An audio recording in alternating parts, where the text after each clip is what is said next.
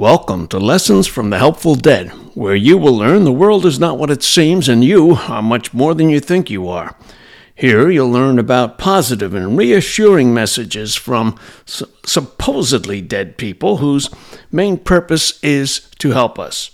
Find out what happens after we die, why we're here, how we got here, where we're going, and discover that you are really a powerful eternal spirit. I'm Dan McEnany. Today we'll talk about dreams and how important they are for your personal health and for the future of the human race. You might recall in recent sessions, the entity Seth talked about the fact that we have inside of our cells the blueprints for the reality that would help us express the best possible versions of ourselves. These blueprints are actually information that's contained in the cells themselves, the cells that make us up, make up our physical body. So here he talks about these blueprints as they are associated with dreams. Here's what he says These blueprints for reality are relatively invisible because you have allowed yourselves to forget their existence.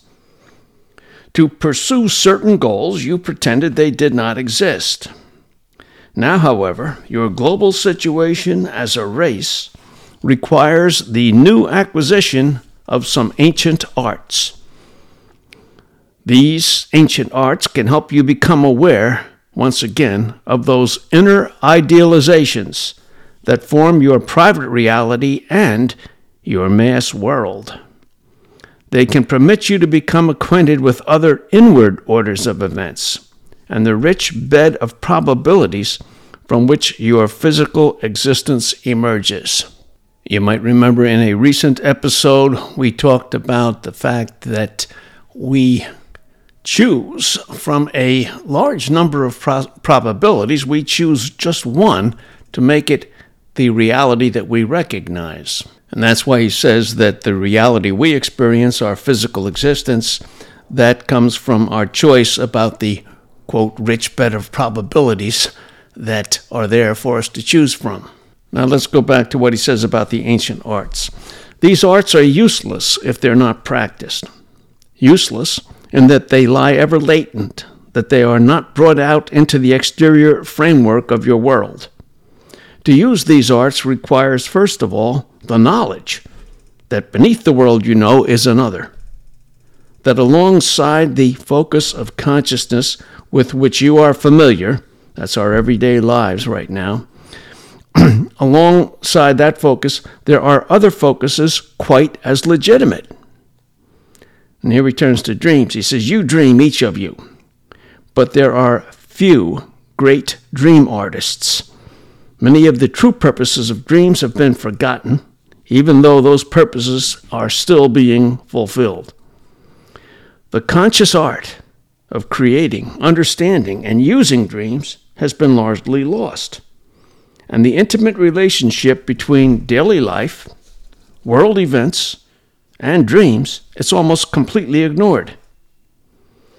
The future of the species is being worked out in the private and mass dreams of its members, but this also was never considered.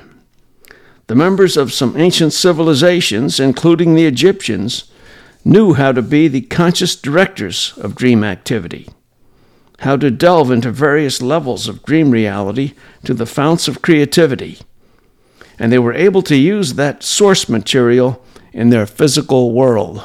So, if any of you believe or know that you've had incarnations uh, in ancient Egypt, you might have a leg up on the rest of us in terms of using dreams for practical purposes. Seth then went on to talk about the dreams we have right now, all of us. And apparently, these things happen whether or not we totally are conscious of it and realize it. He says this cellular life is affected by your dreams. Okay, so our cells are affected by our dreams. Eh? Healings can take place in the dream state, where events at another order of existence Events at another order of existence alter the cells themselves. Ruburt, he refers to Jane Roberts as Ruburt, Rubin has been exploring the reality of dream levels, and in so doing, he's beginning to glimpse their significance. To some extent, each person can initiate such journey, private journeys. They will, these quote, dream expeditions, throw great light on the nature of personal daily experience, and they'll also provide personal knowledge of the ways in which probabilities operate. So he's telling us if we can begin to become aware of the dreams that we each of us has at night, why that will uh, give us a greater insight into the personal daily waking experience. And then he goes on. He says, I said earlier that the world you know arises from basic unpredictability, from which significances then emerge. You might recall we talked about that in depth recently, in that we have a number of probabilities that are open to us, and we choose to give significance to one probability at the expense of the others. We then call that probability our reality. He continues No system of reality is closed. The particular string of probable actions that you call your official experience does not just dangle then out in space and time, it interweaves with other such strands that you do not recognize. In the waking state, the conscious mind must focus rather exclusively upon that one particular point of concentration that you call reality, simply so that it can direct your activities properly in temporal life. And that's something we've talked about a number of times in past episodes. He goes on It is quite equipped, however. And when he says it, he's talking about our conscious minds in the waking state, the one that we're normally aware of and that we use all the time. He says, It is quite equipped, however, also to direct you, to some extent, in other levels of reality when it's not needed for specific survival duties. So, we've talked many times about the up close focus of our consciousness, which we have to have in order to navigate in this physical time space illusion. But he's pointing out that the same conscious mind that we use to get by in life, we can also use to navigate in other levels of reality. Something I've never thought about and that most of us don't think about. He then goes on to describe what, uh, for a lot of us, is our basic reality. He says this Because you have in the past convinced yourselves that the conscious mind must of necessity be cut off from inner reality, you think that it must be alienated from the dream state. Following such beliefs, you find yourselves thinking of dreaming as chaotic, unreasonable, and as completely divorced from normal conscious direction, purpose, or function. It often seems that sleep is almost a small death, and psychologists have compared dreaming with controlled insanity. You have so divorced your waking and dreaming experience that it seems you have separate lives, and that there is little connection between your waking and dreaming hours. The rich tapestry of probable actions from which you choose your official life becomes just as invisible. And this is quite needless. Well, unless I miss my guess, there he is describing how 99% of us feel about our dreams. But he points out that that's quite needless and it's not correct. Now, next I'll turn to his comments about dreams from a different perspective, and that perspective is the relationship between different planes of reality. The dream world being one plane, and our daily physical existence another. Here's what he says He says, The dream world is indeed a natural byproduct of the relationship between the inner self and the physical being. Not a reflection, therefore, but a byproduct involving not only a chemical reaction, but the transformation of energy from one state to another. In some respects, all planes or fields of existence are indeed byproducts of others. For example, without the peculiar spark set off through the interrelationship existing between the inner self and the physical being, the dream world would not exist. But conversely, the dream world is a necessity for the continued existence of the physical individual. Now, in earlier sessions, we've talked about how the inner self is aware of much more reality than our normal conscious self. And the inner self plays a big role in influencing us as to how we act uh, for the better.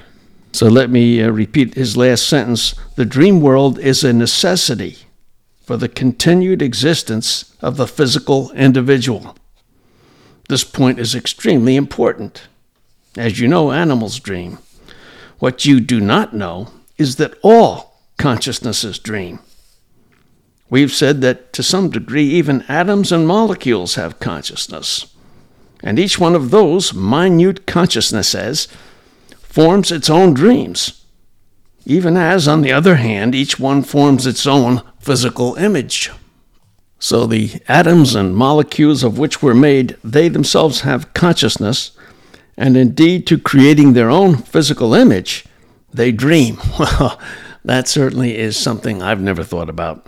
He goes on Now, as in the physical field, individual atoms combine for their own benefit into more complicated structure gestalts, like our bodies, so do they also combine to form such gestalts, though of a somewhat different nature, in the dream world. So they're forming gestalts of a, a different nature in the dream world. This is really amazing stuff if you think about it. He says, I've said that the dream world has its own sort of form and permanence. It is physically oriented, though not to the degree inherent in your ordinary universe. In the same manner that the physical image of an individual is built up, so is the dream image built up. The dream world is not a formless, haphazard semi construction. It does not exist in bulk but it does exist in form.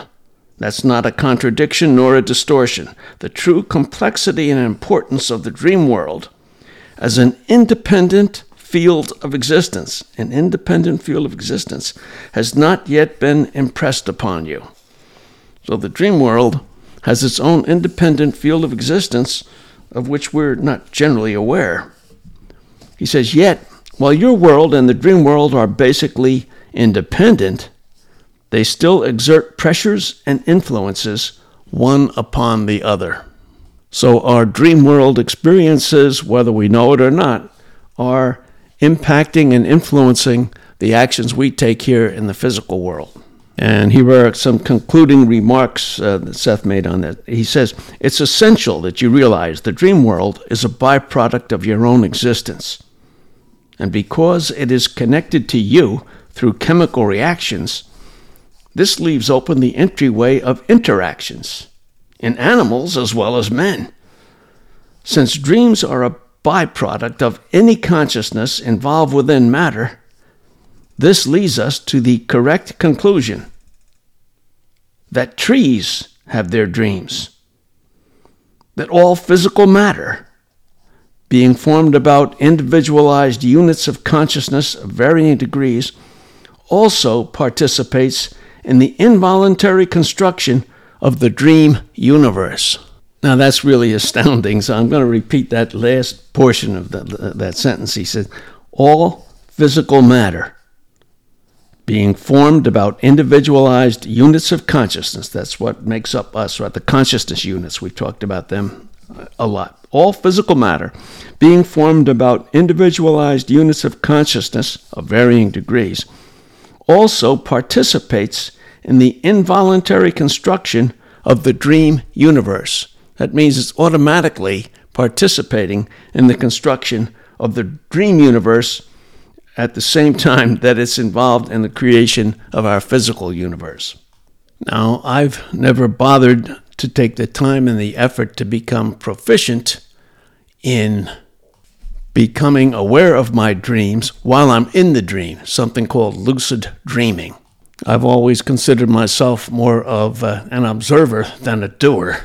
But given the impact of what Seth shared with us here, I'm going to order uh, either a CD or an MP3 file from the Monroe Institute.